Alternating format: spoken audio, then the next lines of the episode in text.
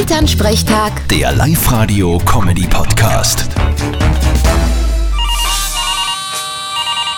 Hallo Mama. Grüß dich, Martin. Du, ich freue mich schon so auf Sonntag. Ich mich auch. Der wird voll super. Wieso denn? Weil am nächsten Tag Pfingstmontag ist und ich frei hab.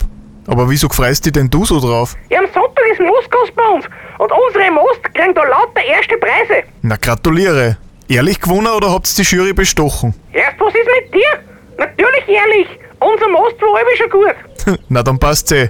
Ich hab ja gehört, dass da schon welche gegeben hat, die sich den ersten Preis erkauft haben. Ja, aber das war bis jetzt genau einer und der ist für immer ausgeschlossen von der Moskos. Ja, und überhaupt fahren wir am Sonntag ein spezielles Programm. Wir nehmen einen roten Most mit. Ha, da wird's schauen. Ein roten Most. Wie geht denn das? Ha, gut da schaust.